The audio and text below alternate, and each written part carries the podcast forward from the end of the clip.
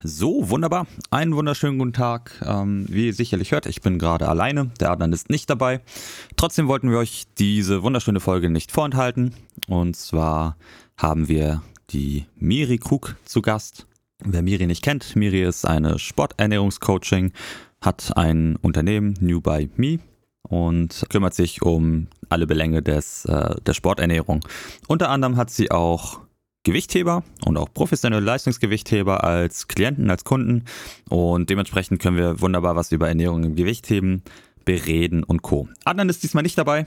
Der hat seine Testung im Vordergrund. Er ist bald mit, mit äh, den Testungen für seine Masterarbeit fertig.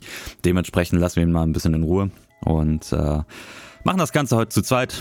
War ein sehr angenehmes Gespräch mit Miri und ich hoffe, euch gefällt das genauso sehr wie mir.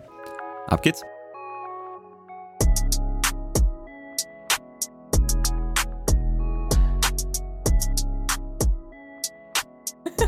ja, wunderbar, alles bestens. Miri, einen wunderschönen guten Tag, würde ich sagen. Wie geht's dir?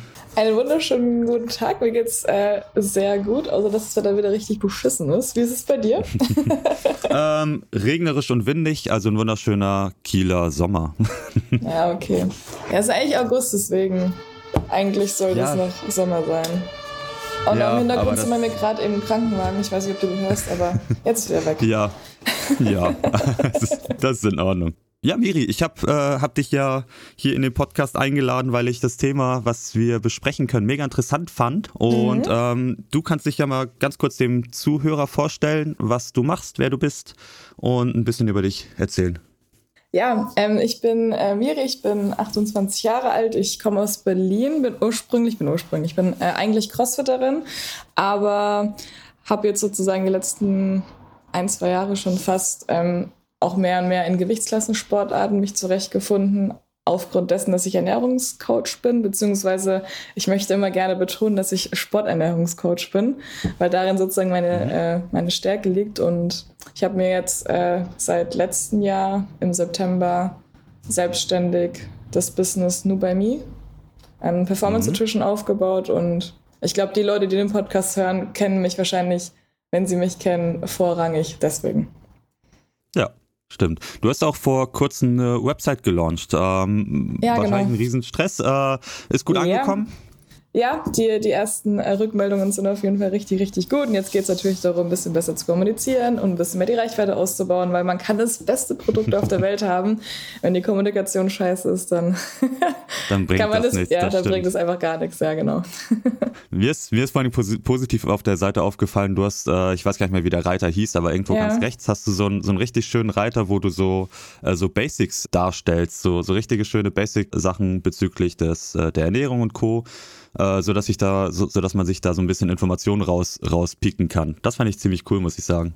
Danke, danke. Also ist jetzt, äh, das ist auch der, der Hintergrund. Also wir wollen halt eben mit der Seite einen Sporternährungskompass schaffen, wo Hobbysportler, Leistungssportler bei uns auf die Seite gehen und alles zum Thema Sporternährung finden. Also nicht zum Thema Ernährung ja, cool. und Gesundheit, sondern zum Thema Sporternährung. Dass ich halt mich ja. da nochmal so ein bisschen so ein bisschen abgrenze. Ja. Genau. Ja, ist auch eine sinnvolle Abgrenzung, würde ich sagen. Ja. Hat ja schon, hat ja schon eine andere Nische oder ein anderes Interessengebiet. Ja, das stimmt. Cool. Ja. Was hat dich, was hat dich denn zum, zum Ernährungscoaching oder Sporternährungscoaching geführt? Also es war, ich weiß gar nicht mehr, in welchem Jahr das war, es ist schon ziemlich lange her. Ich wollte halt selbst einmal abnehmen. Ich hatte so drei, vier Kilo, sagen wir mal, ein bisschen zu viel drauf. Und mhm. da bin ich zum ersten Mal mit dem Makronährstoff-Tracking in Verbindung, also in Verbindung gekommen und mhm. das hat auch dann ganz gut geklappt. Und das Problem ist, was es auch immer heute noch ist, wenn du halt auf Instagram bist und darüber postest, wie du abgenommen hast, denken die Leute, ich möchte genauso ausschauen wie XY, mhm. also soll die Person mich coachen. Mhm. Mich haben dann auch sehr viele angesprochen und ich dachte so, ja Leute, ich habe aber keine, keine spezifische Ausbildung in der Hinsicht. Man hat so ein CrossFit Level One, man hat mal Sportmanagement studiert, mhm. aber jetzt so dieses spezifische Sports Nutrition, weil es ja trotzdem ein CrossFit war, hatte ich halt in dem Sinne nicht. Und dann habe ich das mir dann sozusagen angeeignet, bin ähm, dann nach Wien gegangen, habe dort meinen Evidence-Based Nutrition Specialist gemacht. uh. Und äh, ja, hört sich fancy an. Okay. Das ist auch eine ziemlich gute, ziemlich gute Ausbildung, wo ich jetzt auch ähm, Dozentin bin in, in Berlin bei der Ausbildung. Oh, cool. Mhm. Genau, und habe dann mit dem Abschluss der Ausbildung dann angefangen, Leute zu coachen und dann wurde das immer mehr und ich war irgendwie in dem Moment so in diesem Ding drin, dass auf einmal Leute mich auf ihrem Essen markiert haben. Und so, ganz ehrlich, so ist, war es dann ein Multiplikator, dass die Leute auf mich aufmerksam geworden sind und immer mehr Anfragen fürs Ernährungscoaching gab. Und das dann dazu geführt hat, dass ich nach zwei, drei Jahren sagen konnte, okay, jetzt kann ich es komplett selbstständig machen. Ja, cool. Das sich auch rentiert, genau. Ja. Und das hat sich einfach aufgrund dessen, dass du halt im, im CrossFit aktiv bist oder warst, hat sich das auch dann primär erstmal auf die Sportler ähm, bezogen? Auf, ja. Äh, Genau. Ja, dass die Kunden tendenziell Sportler waren und dementsprechend du dann den Einstieg in die, in die Sporternährungscoaching-Geschichte bekommen hast. Ja, also natürlich, man muss jetzt dazu sagen, dass meine Zielgruppe absolut nicht adipöse Menschen sind. Einfach, mhm. ich, ich, ich habe die Theorie, aber ich habe da sozusagen jetzt in der Praxis nie dran, dran geübt. Ja.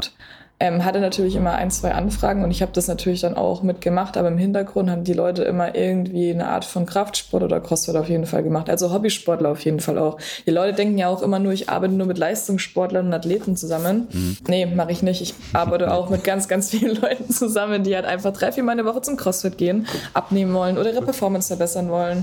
Das sind halt mhm. auch so Geschichten, die ähm, Leute dann auch immer ganz, ganz gerne vergessen.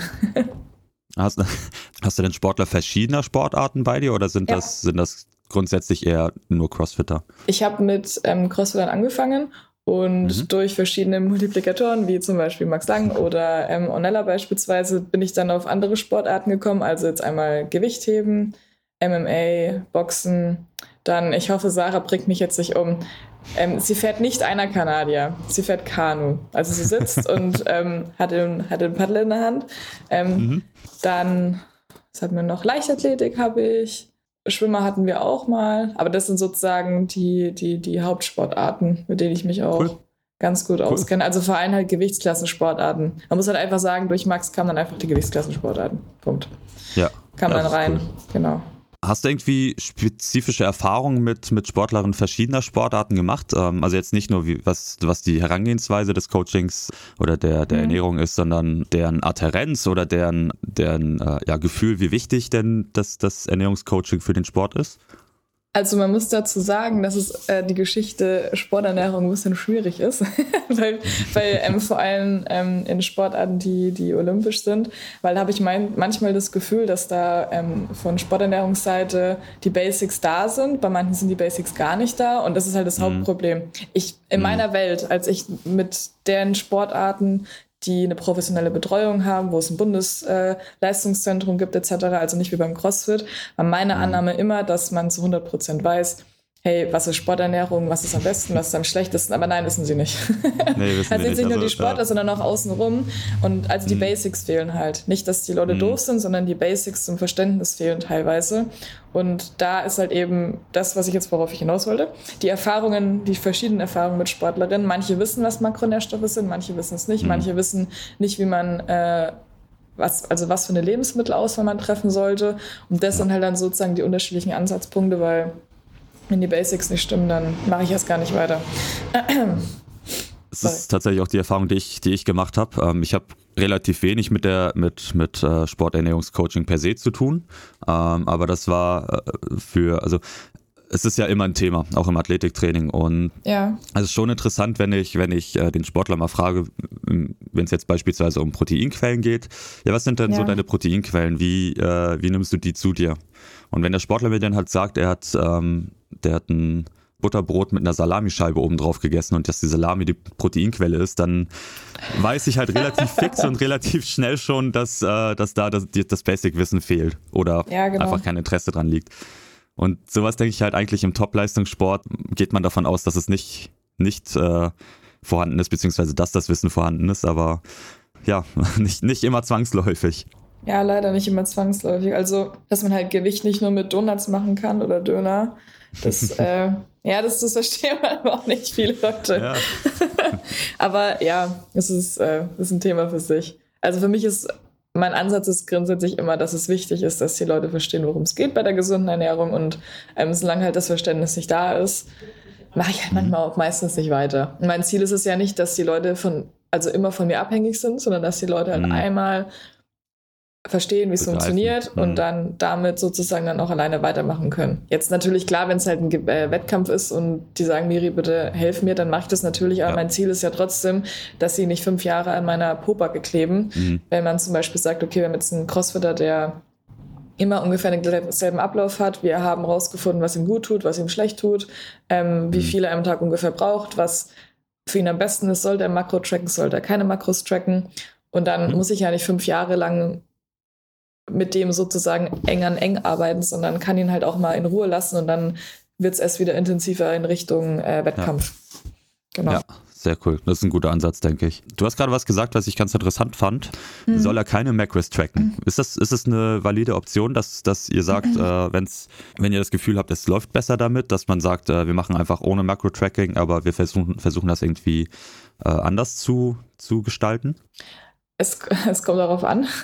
Das ist jetzt eine, ist jetzt eine, eine lange Antwort wahrscheinlich. Also ich habe ähm, Athleten, also am mhm. Anfang des Coachings sage ich immer, ich weiß, dass Makro-Tracken nicht das ist, was man für immer durchziehen sollte. Aber ich mhm. finde, es ist meine persönliche Meinung und Erfahrung, dass es einfach, wenn es die Leute machen, haben sie eine Übersicht darüber, wie viel sie essen. Ja. Ja. Und ich kenne es selber und ich kenne es von ganz, ganz vielen anderen Leuten, die sagen zu mir, ich nehme nicht ab, aber ich track oder ich track ungefähr oder ich esse nicht zu viel und dann 99% der Fälle, mhm. wenn sie dann tracken, merken sie, oh, ich esse auf einmal 300 Kalorien am Tag zu viel. Ja, du, ja, egal ob du jetzt ein Fan bist davon oder nicht, aber die Regel gilt halt, wenn du zu viel isst, als dass du verbrauchst, nimmst du zu. ja. Und äh, mein, mein Ansatz ist eigentlich so, dass man sagt, okay, man, man bekommt ein Gefühl über Monat 1, 2, 3 mit Makro-Tracken und mhm. gehe dann in der zweiten Phase eher darüber rüber, dass ich halt sage, okay, wir arbeiten mit Makro-Ranges, dass ich jetzt nicht mehr sage, du musst 230 Gramm Kohlenhydrate plus minus 5 bis 10 Gramm essen, sondern dass ich halt sage, okay, wenn du Tage hast, wo du weniger Hunger hast, du kannst halt einfach zwischen 200 mhm. und 260 Gramm am Tag essen. Dann mhm. sind viele schon überfordert, aber ich sage dann halt, okay, du willst ja eine gewisse Art von Sicherheit haben, hier hast du sie, aber ich möchte, dass du jetzt anfängst, auf deinen Hunger zu hören. Und ja wenn halt die Leute das nicht wollen, dann zwinge ich sie auch nicht dazu, aber ich sage schon immer und kommuniziere das auch immer, dass ich halt eigentlich nicht möchte, dass man bis an sein Lebensende lang trackt. Aber wenn wir mhm. so Geschichten haben, die hin zu Gewichtsklassen, also zu Gewichtsklassensportarten, die an Tag X ein Gewicht haben müssen, dann wäre das halt echt dumm, wenn ich sagen würde, nee, wir tracken jetzt nicht. Weil, wenn jetzt beispielsweise Anna, eine Sportlerin von mir, einen Verbrauch von 2400 Kalorien am Tag hat und sagt, oh, ich möchte nicht tracken. Und es würden mhm. auch 1800 Kalorien beispielsweise tun, um auf ihr Zielgewicht zu, äh, zu kommen. Aber sie sagt, mhm. okay, ich möchte nicht tracken und ist dann irgendwie bei 1200 Kalorien. Dann mhm. wird die halt das nicht zwei, drei Monate lang durchhalten, sondern wird halt irgendwann um sich werfen und schreien, weil sie halt totalen Hunger hat und überhaupt nicht gesättigt ist und richtig schlechte Laune hat. Und das ist halt um, auch das, ähm. was immer viele vergessen, weißt du? ähm, ist es denn häufig, dass, äh, dass du mit Leuten zu tun hast, die aufgrund des, des Wettkampfgeschehens eine schlechtere Laune haben? Also ist es schon bemerkbar? Ist das ein, ein Skill, mit den Leuten umzugehen? Da, da muss ich wirklich sagen, wenn ich mit, ähm, wenn ich mit äh, Leistungs Leistungssportlern äh, zusammenarbeite, wo ich auch weiß, okay, das sind halt vom Beruf aus so, die sehen mhm. das halt auch teilweise einfach als eben, nicht teilweise, die wissen, das ist ihr Beruf und die ja. beschweren sich halt kaum und wissen einfach, dass es dazugehört. Wenn ich Leute habe, die das halt nicht so haben, da ist dann schon dieses so, Amir, ich habe Hunger und oh, ich, hab, ich kann das nicht und ich kann das nicht, ich kann das nicht, ist schon dabei, aber wir einfach Menschen sind. Ne? Also ist es ja, ja so, ja. Der, der, der Körper ist ja super intelligent und wenn wir halt zu wenig essen, dann sagt er halt, ich habe Hunger. und dann musst du schon ein bisschen. Grund, warum ich sauer ja, bin. Und dann musst du schon ein bisschen hm. gegen den Hunger ankämpfen. Und ich, ja. also ich finde es halt, äh, wenn es danach geht um Makro-Tracken und um, dass man akkurat arbeitet, finde ich es natürlich manchmal ein bisschen geiler, mit Leuten zu arbeiten, die, ich sage jetzt mal, keine Ahnung, auf eine WM oder EM hinarbeiten und dafür auch ihr Geld bekommen. Weil dann ja. weiß ich halt, wenn, was ich halt sage, wird zu mhm. 80 bis 100 Prozent auch durchgeführt. Ja. Dass die Leute das, was ich sage, eh nie zu 100 Prozent durchführen, das weiß ich ja. Ich habe da schon so eine mhm. gewisse, ich bin so jetzt nicht hier alt im Business, aber ich habe da schon so eine innere Leichtigkeit. Ganz ehrlich, am Anfang, als ich angefangen hatte, dachte ich immer so, nee, die müssen das jetzt zu 100 Prozent durchziehen. Jetzt denke ich halt so, ja, mein Gott, ist nicht mein Problem, wenn sie es halt nur zu 70 Prozent durchziehen, kriegen sie halt auch ja. die Ergebnisse dafür. Ich weiß ja. es halt, ich bin halt mega entspannt. Und dann stelle ich ja. ein, zwei Fragen und dann bekommt man das auch immer so ein bisschen raus. Aber das ist ja, ja auch wirklich so. Also äh, du bist ja letzten Endes nur, nur Wegleiter in dem Sinne. Und, ja, ich bin äh, nicht Mama. Ich bin nicht, ich bin nicht, bin nicht Mama oder so. Geil. Und was ist, wenn jetzt eine Person zu dir kommt, die grundsätzlich aufgrund, also aufgrund vieler verschiedener Sachen, sei es Hype oder was anderem, mhm. zu extremeren Ernährungsformen tendieren? Also Beispiel kommt mir in den Sinn, dass 2015, 16 hatte ich relativ viele Sportler, die sehr primal oder, oder ähm, na, wie ist denn der eigentliche Begriff? Hm, Paleo, Paleo? Sehr, sehr Paleo, ja. sehr Paleo gegessen haben und dann teilweise mittlerweile relativ viele Sportler vegan sich ernähren etc. Hast du da irgendeine Meinung dazu, wie, wie, wie du zu diesen extremeren Ausprägungen stehst? Also meine Meinung ist da ganz eindeutig, man soll das machen, was für einen funktioniert. Und wenn man mhm. eben nicht nur Hobbysportler ist, sondern damit auch leistungsmäßig unterwegs ist und auch sein Geld verdient, sollte man halt beispielsweise bei Vegan sich einfach darüber informieren, was die Nachteile von so einer Diät sein können und halt dafür sorgen, dass, mhm. dass man sozusagen da ein bisschen entgegenwirkt. Beispielsweise gibt es die Gefahr, dass eben Veganer ähm, zu wenige Proteine mit über die Ernährung auf sich nehmen, beziehungsweise zu wenige mhm. essentielle Aminosäuren, die halt wichtig sind für die Muskelproteinsynthese. Bedeutet, man muss dann halt eben entweder dafür sorgen, dass man trackt, dass man mhm. ähm, sich einmal hinsetzt oder mit einem Ernährungscoach sich halt einfach einmal hinsetzt und ähm, Wege findet, die verschiedenen veganen Proteinquellen miteinander zu kombinieren. Aber ich habe absolut gar nichts gegen ähm, verschiedene, verschiedene Formen von, von Ernährung. Aber ich habe halt was dagegen, mhm. wenn jemand zu mir kommt und sagt so, du isst Fleisch, du isst Fisch, ähm, mit dir rede ich nicht und vegan ist das Einzige. Nein, ist es nicht. Man muss halt ja. einfach wissen, was die Basics sind. Wenn du dich halt jeden Tag ja. mit Salami zuschmeißt und Bacon, dann ist natürlich eine, eine Diät, die ähm, keinerlei, ich sage jetzt mal, Eingrenzungen hat, natürlich nicht so gut. Aber wenn du halt sagst, okay, ich beziehe mein, mein Fleisch beispielsweise ein bis zweimal die Woche mit höchster Qualität vom Biobauern mhm. oder vom Metzger anstatt für drei Euro von Aldi und esse sonst Eier und Fisch und zweimal in der Woche mhm. beispielsweise vegan, dann bin ich damit vollkommen zufrieden. Man muss halt immer gucken, was meinen die Leute, wenn sie vegan sagen. Viele Leute wissen auch mhm. nicht, dass wenn man vegan sagt, dass man damit auch frittierte Süßkartoffeln beispielsweise meint. Sind frittierte Süßkartoffeln, wenn du die jeden Tag isst, gut? Ne, wahrscheinlich nicht so. wenn du sie einmal in der Woche isst, weil du Bock drauf hast und sonst genug ja. isst, also genug ähm, an Obst und Gemüse und unverarbeiteten Lebensmitteln isst, total mhm. okay wenn du das einmal die Woche machst. Deswegen mhm. ist es halt immer so, die Leute wissen halt meistens nicht, was sie selbst damit meinen, wenn sie sagen, ich esse jetzt vegan und du bist scheiße, weil du, weil du, keine Ahnung, du, du isst jetzt Lamm oder so, weißt du? Ja, ja, finde ich persönlich auch immer problematisch, aber ich habe da halt ja. den, den, äh, den ernährungstechnischen Hintergrund nicht. Das passt aber ganz gut zur, zur äh, nächsten Frage, die ich habe, denn ja. hast du hast du nämlich irgendwelche grundsätzlichen Ansätze bei deiner äh, Sporternährung oder wenn es darum geht, die Sporternährung zu planen. Ich höre schon so ein bisschen raus, dass so Back to the Roots, also relativ natürliche Lebensmittel schon was tendenziell Positives sind. Ja, also ich, ähm, bei mir ist es so, dass ich halt immer sage, okay, die Basics müssen stimmen.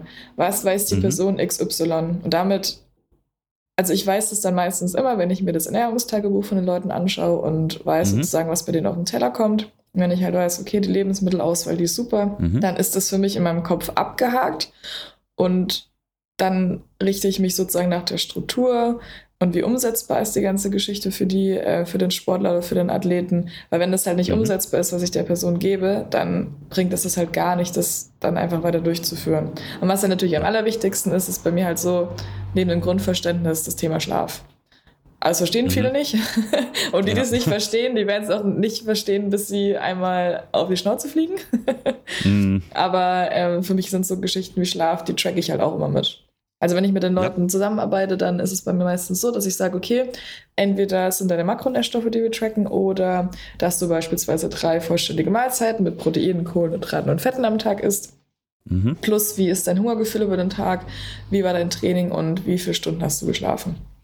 Und wenn man dann halt weiß, okay, wie sich der Schlaf beispielsweise oder mangelnder Schlaf auf die Lebensmittelauswahl auswirkt, dann sind es halt so Geschichten, wäre es einfach dumm mhm. von mir, wenn ich das nicht äh, mit beachten würde.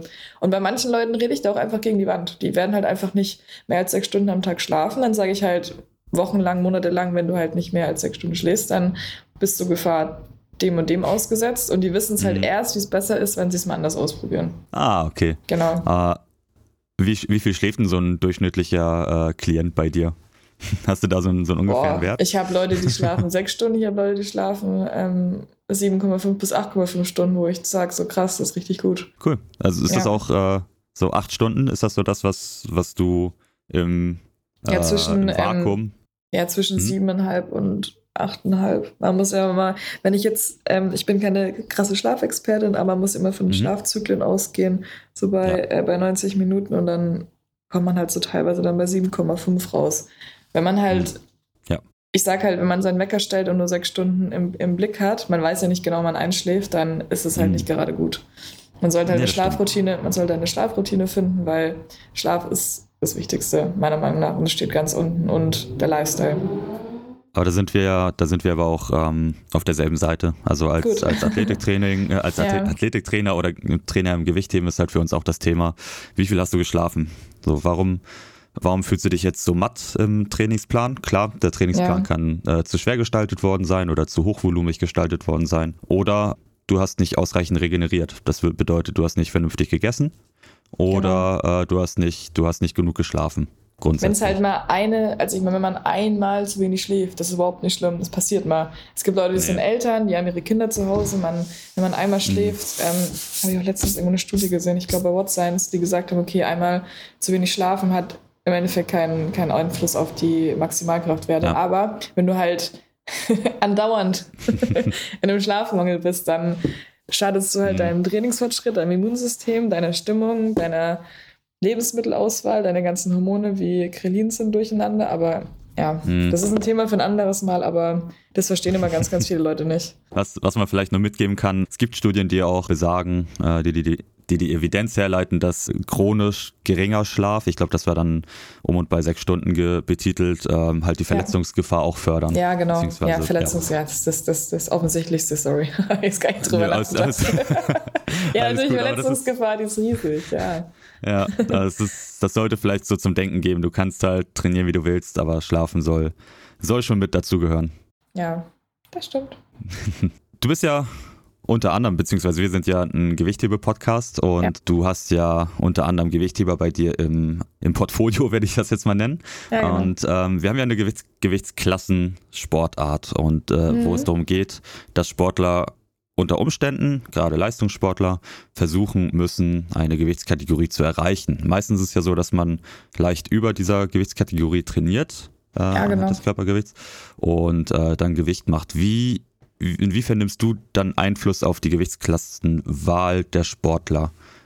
Also, wenn ich im Rat gefragt werde bei Leistungssportlern, sage ich das schon. Ich hatte zum Beispiel damals mit Max auch ein, zwei Mal hin und her überlegt, ob er dann wirklich runtergehen sollte. Also er wollte es machen und er hat mich dann einfach um meine Meinung gefragt. Also einmal ganz kurz für die Zuhörer, also ich ja. bin mir sicher, dass die meisten Max kennen, aber äh, Max Lang hat in der 81er gehoben nach dem genau. Gewichtsklassen ja. äh, Klassementwechsel und ist jetzt in der 73er Kategorie, richtig? Genau, genau. Also da muss man halt einfach sagen, dass er da halt das auch einfach durchzieht, wenn ich ihm halt was gebe und sage. Jetzt zu Corona-Zeiten haben wir es halt ein bisschen lockerer gelassen. Aber im mhm. Endeffekt muss man halt schauen, wo ist sein Wohlfühlgewicht, wo fühlt er sich am besten, wo kann er am besten die Leistung bringen. Zum Beispiel bei Nancy, die ist auch Gewichtheberin. Mhm. Ähm, sind wir auch eine Gewichtsklasse weiter runtergegangen. Da haben wir einfach festgestellt, dass die 59er-Klasse für sie ähm, gesundheitlich nicht so geil ist. Erzähle ich gleich, mhm. was ich damit meine. Und mhm. das Durchhaltevermögen auch nicht so gut ist. Und die Weight Cuts die sie gemacht hat, auch zu nah beieinander waren. Das ist ein anderes Thema. Ich wollte eigentlich auch was ganz mhm. anderes hinaus. Und zwar, wie umsetzbar ist das Gewicht, ähm, was am besten wäre zum Trainieren für dich, damit du am wenigsten Stress hast, um auf dein Zielgewicht zu kommen? Bei Gewichthebern, die ähm, ein bis zwei, nee, zwei Stunden bis zur Einwaage, äh, von Einwaage bis zum ähm, Wettkampf haben, sind so ein, zwei Kilo auf jeden Fall machbar. Wenn du halt jetzt jemanden hast, dem sein Wohlfühlgewicht auch während des Trainings, wo er echt gut performen kann, und mhm. langfristig auch durchhalten kann, es geht ja darum, langfristig durchzuhalten, ähm, vier, fünf mhm. Kilo drüber ist. Das ist halt meistens dann, ähm, wo ich sage, okay, da müsste man sich echt überlegen, in die andere Gewichtsklasse zu gehen. Mhm. Dann auch so Geschichten, wenn es jetzt nicht, ums, nur, nicht nur ums Gewichtheben geht, sondern auch um, um andere Geschichten wie Boxen oder MMA. Beim Boxen beispielsweise, Nella hat jetzt bald einen Wettkampf, der geht über eine Woche. Da kann ich sie nicht drei, da kann ich sie halt nicht, oder halt sind halt vier, fünf Tage, da kann ich sie nicht ähm, mit drei, vier Kilo drüber trainieren lassen, wenn sie, mhm. ähm, wenn wir es schon zweimal getestet haben und sie sich mit einem in der Gewichtsklasse von 57 mit einem Trainingsgewicht von 58 super fühlt. Weil sie muss ja jeden mhm. Tag, muss sie ja früh auf die Waage gehen und muss dieses Gewicht bekommen. Natürlich ist mhm. dann so Geschichten wie ähm, Aufregung, viel Schwitzen, alles dabei, dass man immer unter der 57er bleibt. Aber wenn sie halt jetzt 60 Kilo wiegen würde, damit sie dann auf die 57er kommen würde, wäre wahrscheinlich für sie ein größerer Stresspunkt. Und 58 kann sie perfekt halten. Einfach nur als mhm. Beispiel. Ja. Und was halt bei vielen auch das Problem ist, deswegen habe ich jetzt auch Max und Nancy beispielsweise gesagt, beziehungsweise auch andere Athletinnen, wie haltbar ist die ganze Geschichte bezüglich der Gesundheit bei Frauen. Ähm, ich weiß nicht, ob du das Female Athlete Triad kennst. Das ist so ein Zusammenspiel aus, das müssten eigentlich jede, alle, also alle Trainer auf der Welt kennen, die mit Frauen als Sportler, Sportlern zusammenarbeiten. Aber ich habe das Gefühl, das kennt irgendwie keiner. Ähm, ist ein Mix aus geringer Energieverfügbarkeit, also die Athleten essen zu wenig, sie bekommen dann nicht ihre Tage. Ähm, mhm. Gefahr von zu geringer Knochendichte ist auch mit dabei und die ganzen Geschichten wie Übertraining ist jetzt, ich weiß, dass man das immer nicht so ganz sagen darf, weil es kein richtiger Begriff mhm. ist. Ähm, dann so Geschichten wie Depression etc. zählen ja auch alles mit rein. Und mhm. du kannst ja nicht eine Frau, die schon öfters mal geplagt hat oder auch einen Ermüdungsbruch hatte, weil das ist ja der die mhm. Schlussfolgerung von so einer geringen äh, Knochendichte, sagen, okay, du musst mhm. jetzt in Gewichtsklasse XY sein, weil da wirst du wahrscheinlich gewinnen, aber dass es halt einfach nicht haltbar ist für die Person. Das verstehen ja. so viele nicht oder dass es einfach gesundheitlich Langzeitschäden sind, mhm. die da davon getragen werden. Das ist so eine Geschichte, die ärgert mich echt extrem. Hatte ich jetzt schon öfters auch äh, nicht Auseinandersetzungen, aber Diskussionspunkte, dass wenn halt eben Frauen beispielsweise, sage jetzt mal, ich weiß, dass Athletin XY in drei Wochen ihre Tage bekommt. Und ich weiß aber, dass sie in drei Wochen auch ihren Wettkampfgewicht haben muss. Bedeutet, mhm. dass meistens noch mal ein Kilo, bei manchen sogar zwei Kilo, zu viel auf der Waage sind. wenn ja. halt dann einfach nichts mehr geht, zwei, drei Tage vorher, weil halt einfach der weibliche ja. Körper einfach mal sagt, hey, ich habe ja auch Nö. noch was zu sagen, ähm, dann kann man halt eben entscheiden, ja man kann diese Person einmal durch dieses, äh, durch dieses Ding gehen lassen, durch, durch diesen Scheiß, sage ich jetzt mal, ne? Mhm. Aber man kann ja nicht die Person irgendwie zehnmal hintereinander cutten lassen, dann noch ja. ähm, zehnmal hintereinander an die Wand laufen lassen und die ist noch nicht mal 30 oder 35 und dann ist die halt in den jungen Jahren einfach schon leer.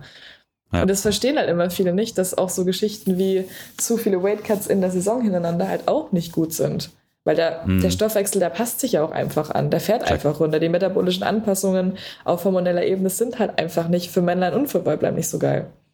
Hm. Und es ist halt sowas, ich weiß, jetzt habe ich zwei Themen aufeinander gesagt, aber es ist sehr nee, aufbrausend für mich. so ein bisschen aufbrausend für mich bei, bei Frauen aber das Thema Gesundheit bezüglich ähm, Tage und Knochendichte, also auch Blutungsbrüche. Ja. Und bei allgemeinen Männern und Frauen habe ich öfters mal das Gefühl, dass viele nicht wissen, dass halt viele Weightcuts in einer Saison hintereinander nicht so gut sind. Weil ja. die ganzen Werte, auch die hormonellen Werte, die erholen sich halt einfach dann nicht so schnell, wie man es gerne möchte nach einer Diät. Und mhm. dann kommen halt so in dieser Spirale und es wird immer schwieriger, dieses Gewicht zu halten. Deswegen ist es halt echt wichtig, dass man langfristig weiß, hey, ich wiege als Beispiel 70 Kilo und mhm. ich werde immer in 68 Kilo immer locker schaffen. Aber wenn halt jemand ja. aufgrund der Größe und aufgrund einfach des Menschseins mhm. ähm, immer 70 Kilo am besten performt, vielleicht auch 69 als Leistungssportler, einfach weil man manchmal natürlich auch auf die Zähne beißen muss, dann mhm. sind halt eine Gewichtsklasse von 62 Kilo halt einfach komplett dumm. Ich habe jetzt irgendwelche Zahlen gesagt. Aber ja, das ist halt ja. so. Obvious. Das ist halt so, so, was ist gesundheitlich noch ja. tragbar, was ist gesundheitlich schädlich und was ist echt einfach komplett übertrieben. Und ich bin auch manchmal dann einfach jemand, ich, ich sage meine Meinung. Wenn ich halt merke, ich werde nicht gehört, dann, dann ich bin halt so jemand geworden, ich bin dann einfach dann entspannt, denke mir halt so, ja, ganz ehrlich, dann fliegt dann einfach alle auf die Schnauze. mir ist es einfach komplett, also nicht egal, sondern ich bin der Meinung, dass mich viele Leute respektieren und auch meine Meinung haben wollen, aber wenn sie dann halt dann sagen, okay, ist mir echt egal, was mir gesagt habt, dann kann ich den Leuten halt auch nicht mehr helfen. Ja. Und dann, ja, ich ja, möchte halt in sowas eigentlich nicht damit dabei sein, wie sich halt jemand kaputt macht. Wir reden halt auch dann davon, dass halt Frauen keine Kinder mehr bekommen können. das sind halt so Sachen, die halt dann einfach die Männer nicht interessiert. Das, ja, das, ähm, ich meine, wenn man damit nicht konfrontiert wird, dann, äh, dann, dann, also ich finde das schon gut, dass du es vor allen Dingen ansprichst. Also es ist ja etwas, ähm, in, in der Form kannte ich es nicht. Ich wusste, dass die Knochendichte leiden kann. Ähm, ja was halt, was halt für mich auch immer ein Thema war, wo ich äh, gesagt habe, ich werde, ich werde ähm, vor allen Dingen, weil ich halt auch keine professionellen Sportlerinnen betreue, also ja. keine richtig professionellen Sportlerinnen, ähm, werde ich das auf Teufel komm raus nicht, nicht provozieren, dass jemand da abnehmen muss. Also, oder in eine Gewichtsklasse tiefer ja. wandern muss. Also aus, aus, meinem, aus meinem Einfluss, genau. Man soll einfach ausprobieren, was machbar ist. Wenn es machbar ist und irgendwie vier Kilo noch weiter runtergegangen werden können, weil irgendwie nur zwei Wettkämpfe im Jahr sind oder einer, dann ist das mhm. vollkommen mhm. okay, aber es sind halt nie nur ein oder zwei Wettkämpfe im Jahr. Es sind ja immer ja. drei, vier, fünf und man muss halt echt gucken, machst du deine Sportlerin oder deinen Sportler kaputt oder ja. Ist es noch tragbar? Mir ist auch bewusst, dass Leistungssportler, die müssen halt, also irgendwie müssen die auf die Zähne beißen. Natürlich. Ja. Wird auch von denen verlangt. Aber die Langzeitfolgen sind halt bei Muss sehr, man so ein bisschen, ja, ja, ja, stimmt schon. Ich äh, erinnere mich immer an, an, ähm, an Lena im letzten, mhm. in der mhm. letzten Saison sozusagen. Ähm, da haben wir das ja, also mit der arbeitest du oder hast du mit ihr zusammengearbeitet? Ich weiß nicht, wie es aktuell ja, genau. ist. Also jetzt gerade eben nicht, aber es ist auch gerade nichts, was ja, äh, nee, wo man stimmt. zusammenarbeiten muss. das stimmt. Da haben wir jetzt einmal kurz drüber kommuniziert, was, ja. was die Gewichtsklasse angeht, gerade weil es auch eine neue gab und sie da ja 56x gewogen hat, meine ich. Ja. Und davor die, die Kategorie bei 56 lag, dann bei 55. Und ähm, ob sie denn in der 55er oder in der 59er starten möchte. Und äh, ja, da, da ging es halt wirklich nur darum, so, hm, wir können das ja gerne ausprobieren, wenn du möchtest. Das ist da dann von mir aus äh, offen gelassen. Mir war es fast egal, ob sie in der 59er, Hauptsache sie, sie fühlt sich mhm. wohl oder sie will das ausprobieren, dann machen wir das. Und dann hat sie sich ja an dich gewendet oder davor schon, das weiß ich nicht genau. Und ähm, den, den äh, Wettkampf auf den German Weightlifting Open in der 55er be bestritten. Ja, genau. Also genau, dazu muss man natürlich auch noch sagen, dass äh, da auch mit reinspielt, bis wann muss Athlet XY das Zielgewicht erreichen. Wenn es halt irgendwie mhm. drei, vier Wochen ist, versus ein, zwei, drei Monate, dann ist es natürlich wieder ein ganz anderer Schnack. Also, das zählt ja. natürlich auch noch mit rein. ja. War das denn, weißt du das noch, ob das eher langfristig war oder ob das äh, eher kurzfristig war? Oh, ich glaube, das waren ich glaube, bei Lena waren es, ich hatte davor schon mit ihr, glaube ich, ein, zwei Monate gearbeitet. Mhm. Und wir haben dann auch auf die 55 hingearbeitet. Also ich hab, wir waren, glaube ich, genau, bei einem genau. Trainingsgewicht von 56 bis 57. Genau, genau. Aber die letzten ein, zwei Kilo waren bei ihr schwer, aber ich glaube, dass sie da auch, ich meine, sie war ja schon in so einer Art Diät. Und es war ein bisschen, ah, äh, bisschen, bisschen schwieriger, schwieriger, dann sozusagen letzten ja. Kilo zu, zu holen, aber sie hat es ja im Endeffekt geschafft. Also sie musste, glaube ich, die letzten ein, zwei Tage ein bisschen auf die Zähne beißen, wo ich sage, das ist noch, mach, das ist noch okay. Ja. Aber ähm, also für mich war das auch eigentlich ganz gut machbar bei ihr, weil sie hat bei den deutschen Meisterschaften ja, ja ganz offensichtlich auch ganz gut abgeschnitten. ja, das lief Deswegen. gut. Das lief gut. ja, genau. Ja, ich habe ich hab das auch tatsächlich äh, ihr gegenüber verkauft. Also wenn, wenn ja. wir die 55er machen möchten, dann lass uns doch die German Open nehmen. Dann haben wir schon einen Test, dann haben wir eine Norm. Wenn du, wenn du sagst, das ist vollkommen okay für die deutsche ja. Meisterschaft, dann hätten wir das was im Kopf hat offensichtlich geklappt. Ja, ähm, genau. Ich habe letztens, letztens wieder mit ihr geredet. Ähm, ja. Und sie meint so, boah, ich weiß nicht, ob ich nochmal in die 55er möchte. Weil es halt ja, schon anstrengend ist. Das ist. Da muss man überlegen, ist es mein Job? Was, was habe ich ja. davon, wenn ich jetzt äh, fünf Kilo ja. verliere? Ich ärgere mich. Ähm, ist halt so eine Geschichte. Ja. Ist auch so. Da wäre Adnan auch komplett bei dir. Äh, er sagt sich halt immer so, ja, muss mal gucken, wo, wofür. Also bist du kein ja. Leistungssportler, musst du dich halt nicht quälen. So, ja. warum? So. Das stimme ich auch ein bisschen zu. sollte halt, sollte halt immer irgendwo im eigenen Interesse sein und sich nicht durch irgendwie andere Sachen begünstigen lassen. Das stimmt. Genau. Wie sieht denn jetzt so konkret eine Wettkampfvorbereitung gerade im Weightlifting bei dir aus? Also habt ihr irgendwelche Strategien, die ihr äh, spezifisch anwendet? Wahrscheinlich habt ihr ein, eine Deadline, die ihr euch setzt. Das ist ja sehr ja, genau. wahrscheinlich genau. bei einer Wettkampfvorbereitung. Und ja, wie sieht, wie sieht der Aufbau, der strategische Aufbau aus? Also ich gehe allgemein erstmal so ran, dass ich sage, okay, ähm, am Tag XY muss das Zielgewicht stehen. Und dann schreibe ich mir halt erstmal einen Plan und sage, okay, die Zwischensteps sind, wenn du jetzt beispielsweise 55 Kilo wiegen musst und du wiegst jetzt gerade 60 Kilo und das musst du irgendwie, keine Ahnung, in drei, vier Monaten schaffen, dass ich halt sage, okay, ähm, an Tag XY zwischen 58, 58,5, dann ein paar Tage, Wochen später auf 57 und bis zu zwei Wochen vor dem Wettkampf möchte ich, dass du dann auf 56 bist. Einfach nur als Beispiel. Dann mhm. spreche ich das mit der Person ab und dann geht es halt sozusagen los. Und wenn man halt vorher noch nicht zusammengearbeitet hat, ist es halt für mich erstmal wichtig, dass halt eben die Grundlagen da sind, dass die Person oder der Athlet schon die ganze Zeit die gleiche Menge an Kalorien und Essen und auch Lebensmitteln isst und auch trinkt, mhm. dass man halt dann die paar Tage vorher weiß, dass wenn man sagt, okay, ich cutte dir jetzt XY raus, dann weiß mhm. ich halt auch, dass das auf der Waage passiert. Wenn man nämlich einen Athleten hat, mit dem man noch nie zusammengearbeitet hat, nicht weiß, wie sie vorher gegessen haben, wenn sie halt vorher gar nichts mhm. gegessen haben, wird es immer noch schlimmerer, ähm, dann, dann weiß man ja gar nicht sozusagen, was ist mein Spielraum. Wenn ich halt weiß, die Person trinkt jeden Tag 2,5 bis 3 Liter, dann weiß ich halt auch, dass was passiert, wenn ich sage, okay, trinke jetzt nur 1,5 Liter am Tag vorher. Einfach nur als Beispiel. Mhm. Deswegen ist halt für mich auch die langfristige Zusammenarbeit halt echt wichtig. Das sind so Kleinigkeiten, die viele auch vergessen. Leider. Genau. Ich hatte es ja vorhin schon angesprochen, dass äh, so Geschichten wie ähm, Makro, Makro-Tracking ganz wichtig sind. Meiner Meinung nach kurz, also davor auf jeden Fall. Wenn man halt jemanden mhm. hat, der mit Tracken irgendwie 2000 Kalorien essen könnte, aber ohne Tracken nur 1500 isst und irgendwie da mhm. zum, zum, äh, zum, Schluss dann irgendwie in die Bredouille kommt und dann das Gefühl hat, hey, ich habe den ganzen Tag einen Hunger, mir geht es nicht gut und schlechte Laune, es wirkt sich auch auf die Leistung aus. Mhm. Deswegen tracke ich halt immer ganz gerne mit den Leuten oder schreibe halt einfach Pläne, wo ich im Kopf habe, was die Makronährstoffzusammensetzung ist. Aber was halt jeder kennt, deswegen sage ich es jetzt auch noch so Geschichten wie Kohlenhydrate cutten.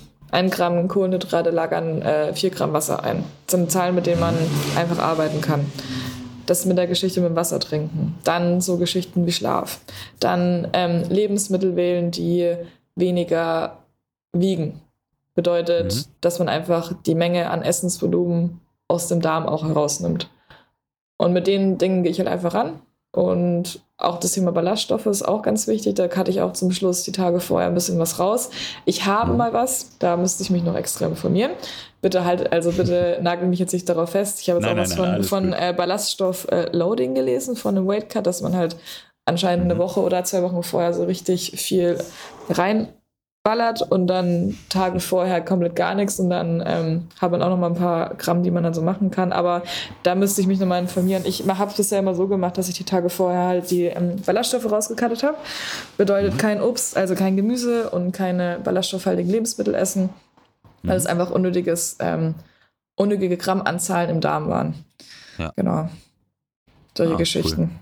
Und dann habe ich halt eben mein, mein, mein Formular, also nicht jetzt ein Formular, sondern ich habe mir da selber ein bisschen was zusammengestellt, wo ich dann mhm. einfach immer abhack und schaue, okay, wo können wir jetzt noch was machen? Und wenn man halt langfristig plant, dann ist es halt echt cool. Wenn, man halt, wenn du halt kurzfristig planst, dann, boah, ist halt echt nicht gut. Kann schwer werden, ja. Ja, genau. Ja. Man kann mit vielen Dingen arbeiten. Wenn man halt, wie gesagt, wenn man eine Frau ist, dann, wenn man halt weiß, dass die Person in der Woche ihre Tage bekommt, dann rechne ich meistens noch mal ein Kilo drauf. Ja. Weil das war immer so, ich hatte schon so viele Athletinnen, wo das halt in ihren, ihre Wettkampfwoche gefallen ist und man einfach fast mhm. nichts machen konnte. Und es richtig, richtig schwer war. Ja. Das ist auch fies. Das ist auch fies. Es ist, ja, es ist äh, halt so, dass es halt viele dann immer nicht ganz verstehen. Weil du das Ballaststoff-Loading gerade äh, erwähnt ja. hast. Ähm, hast du auch, arbeitest du auch irgendwie mit, mit Water, Waterloading oder Watercutting und nee. Co? Nee. Gar nicht? Also was heißt okay. Water, Water Loading? Nein, aber Water Cutting ja. Bedeutet, dass man halt einfach die, das Wasser kurz, vor, kurz vorher mhm. rauskattet. Ich habe auch da mhm. schon mit den Athleten gesprochen und die wollten das bisher nicht machen. Und wenn es halt bisher, so wie man es macht, funktioniert, mhm. sehe ich halt keinen Grund, das irgendwie anders zu machen. Wenn es halt, ich sage jetzt mal, nicht gut funktioniert, die Athleten sich richtig scheiße fühlen, dann mhm. gibt es natürlich eine Option, das mal anders auszuprobieren. Aber ja, ich, ja. ich habe es ja jetzt noch nicht gemacht. Mhm. Und ich muss auch sagen, wenn mich jetzt jemand fragen würde, würde ich das nicht zu einem Wettkampf machen, sondern eher mal zum Training hin ausprobieren, einfach nur, einfach nur um es zu testen. Ja, also es ist, äh, war auch ein Streitgespräch bei, bei mir und Adnan. Also was heißt Streitgespräch? Ähm, weil das halt, weil das eine interessante Frage ist. Also ob man das, warum man das macht. Und da, da kommt wieder die, äh, die Prämisse, wenn du kein Leistungssportler bist, warum machst du das dann? Warum machst du dann Waterloading und Co? Ähm, oder warum solltest du es machen? Und äh, sind wir halt für einen Otto-Normalverbraucher auf jeden Fall in dem, in dem Modus, dass wir sagen, muss nicht. Also, nee, sehe ich, seh ich genauso. So. Sehe ich so. genauso. Und wenn wir halt jemanden haben, der regelmäßig genug trinkt mhm. und man weiß, was, ist die, was ist halt die Baseline dort ist, ähm, dann kann man halt auch viel schon, schon, ja. schon einfach so machen. Ja. Genau. Geil finde ich übrigens auch immer die Leute, die äh, unbedingt am, am Wettkampftag irgendwas Neues probieren müssen, ernährungstechnisch. Ganz, ganz wichtig. ja, das, das, das, das, das unterstütze ich nicht. das ist gut, sehr gut. Aber das ist auch so geil, so den, das ganze Jahr über, ja, ich esse halt morgens mein, keine Ahnung, das und das und das und das und oh, wir haben jetzt Wettkampf, ich esse, keine Ahnung, irgendwas ganz Wildes aus äh, Südostasien plus mein C4 Booster, den ich das erste Mal probiere, davon fünf Löffel. Also, ja, ciao. Das ist aber das, das Problem ist, das verstehen viele einfach nicht. Das, ja, ich, ja, wirklich, das tun, verstehen die wirklich nicht. Die denken, guck mal, jetzt hole ich mir noch das Letzte aus mir raus. Ja, ja. Auf, ja. Und dann bist aber du kurz so vorm Wettkampf auf Toilette und kannst nicht mehr. ja, man lernt, ne? Man lernt das Fehlern. das stimmt, das stimmt. Ah, geil. Yes. Ich habe ich habe noch eine ganz, ganz wichtige Frage an dich. Mhm. Und äh, ich, hoffe, ich hoffe, du kannst sie mit äh, bestem Gewissen äh, beantworten. Ja. Es gibt ja zwei Lager in der Gewichthebeernährung. nee, ja. in der Podcast-Ernährung. Ja. Ähm, das, das Team Magerquark oder das Team Skür. Auf welcher ja. Seite stehst du? Und das ist auch die ultimative Antwort. Ich meine, danach kann nichts, äh, kann kein besseres Argument mehr kommen. Äh, ich bin Team Skür. Wunderbar. Ich hoffe, ich habe dich. Ihr habt, äh, ihr habt gehört, äh, die Antwort diese, auf die jahrelange Frage wurde beantwortet. Es ist für. ja, ich finde immer, also jetzt mal abgesehen davon, was der Casinanteil ist, etc. Im, im Magerquark und fürs Gut ist. Ich bin halt mhm. kein großer Magerquark-Fan, weil ich muss es immer irgendwie mit Wasser oder mit Milch durchmischen und ich liebe halt so cremige Konsistenzen ja. in der Ernährung. Ja. so wie, so wie, so wie Skür halt ist, ne? Skür ja, ist, äh, du magst auch mehr Skür, ne? Ja, ja, auf jeden Fall. Auf jeden Fall. Gut. Also das ist gar keine Frage. okay, gut. Gut, Miri, hast du noch irgendwas, was du an die Zuhörer äh, richten möchtest? Irgendwelche Worte? Nee, also eigentlich nicht. Ich habe das jetzt vorhin ja schon, glaube ich, ganz gut angesprochen mhm. mit den Geschichten wie wenn ihr in der Gewichtsklasse seid, quatscht mit euren Trainern, schafft ein Verständnis dafür, was wichtig ist bei der Wahl und auch so unangenehme Themen wie Periode, Menstruationszyklus, sprecht mit euren mhm. Trainern. mhm. Es, das Thema ist jetzt nicht irgendwie weg, nur weil man nicht drüber spricht. Es kommt ja monatlich wieder auf. ja, auch das wird manchmal praktiziert. Ja, Ignorieren deswegen, und dadurch ja, verschleppen. Genau, deswegen kann ich das jedem nur, äh, nur nahelegen und es gibt nicht die eine Ernährungsform, es gibt äh, nicht die eine Lösung. Macht das, was euch am besten passt, aber achtet auf die Grundlagen. Genau. Sehr cool. Miri, wo findet man dich? Wir haben ja schon vorhin erwähnt, dass du eine neue Website hast. Yes, um, also man findet mich persönlich auf Instagram mhm. bei miri.krug und man findet mhm. meine Marke sozusagen Nubami bei Instagram bei nubami-nutrition oder nubami.com. Und das ist N-U-B-Y-M-I.com. Das ist Nutrition bei Miri? Yes! Wunderbar, cool. Miri, lieben, vielen lieben Dank, dass du dir die Zeit genommen hast, um äh, diesen Podcast hier aufzunehmen. Ich fand es mega interessant.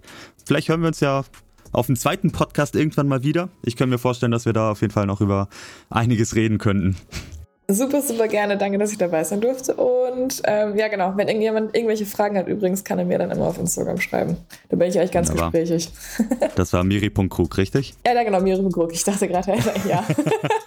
ja. Wunderbar. Sehr schön. Miri, lieben Dank dir und äh, hab noch einen schönen Tag. Danke dir auch. Tschüss. Tschüss. Wunderbar. Wenn ihr uns unterstützen möchtet, weiter so schöne Episoden wie gerade eben zu produzieren, dann könnt ihr dies tun und zwar auf patreon.com slash randommaxout.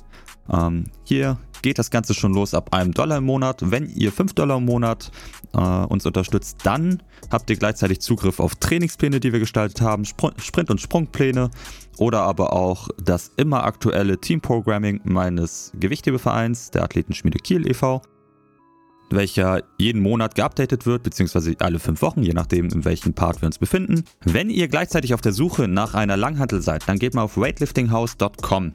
Hier habt ihr die Möglichkeit, für ab 300 Euro euch eine Langhantel zu holen, die wirklich, wirklich sehr gut ist. Also in dem Preissegment würde ich sie eigentlich eher Richtung 700, 800, 900 Euro schätzen, aber ihr kriegt die schon für ab 300 Euro.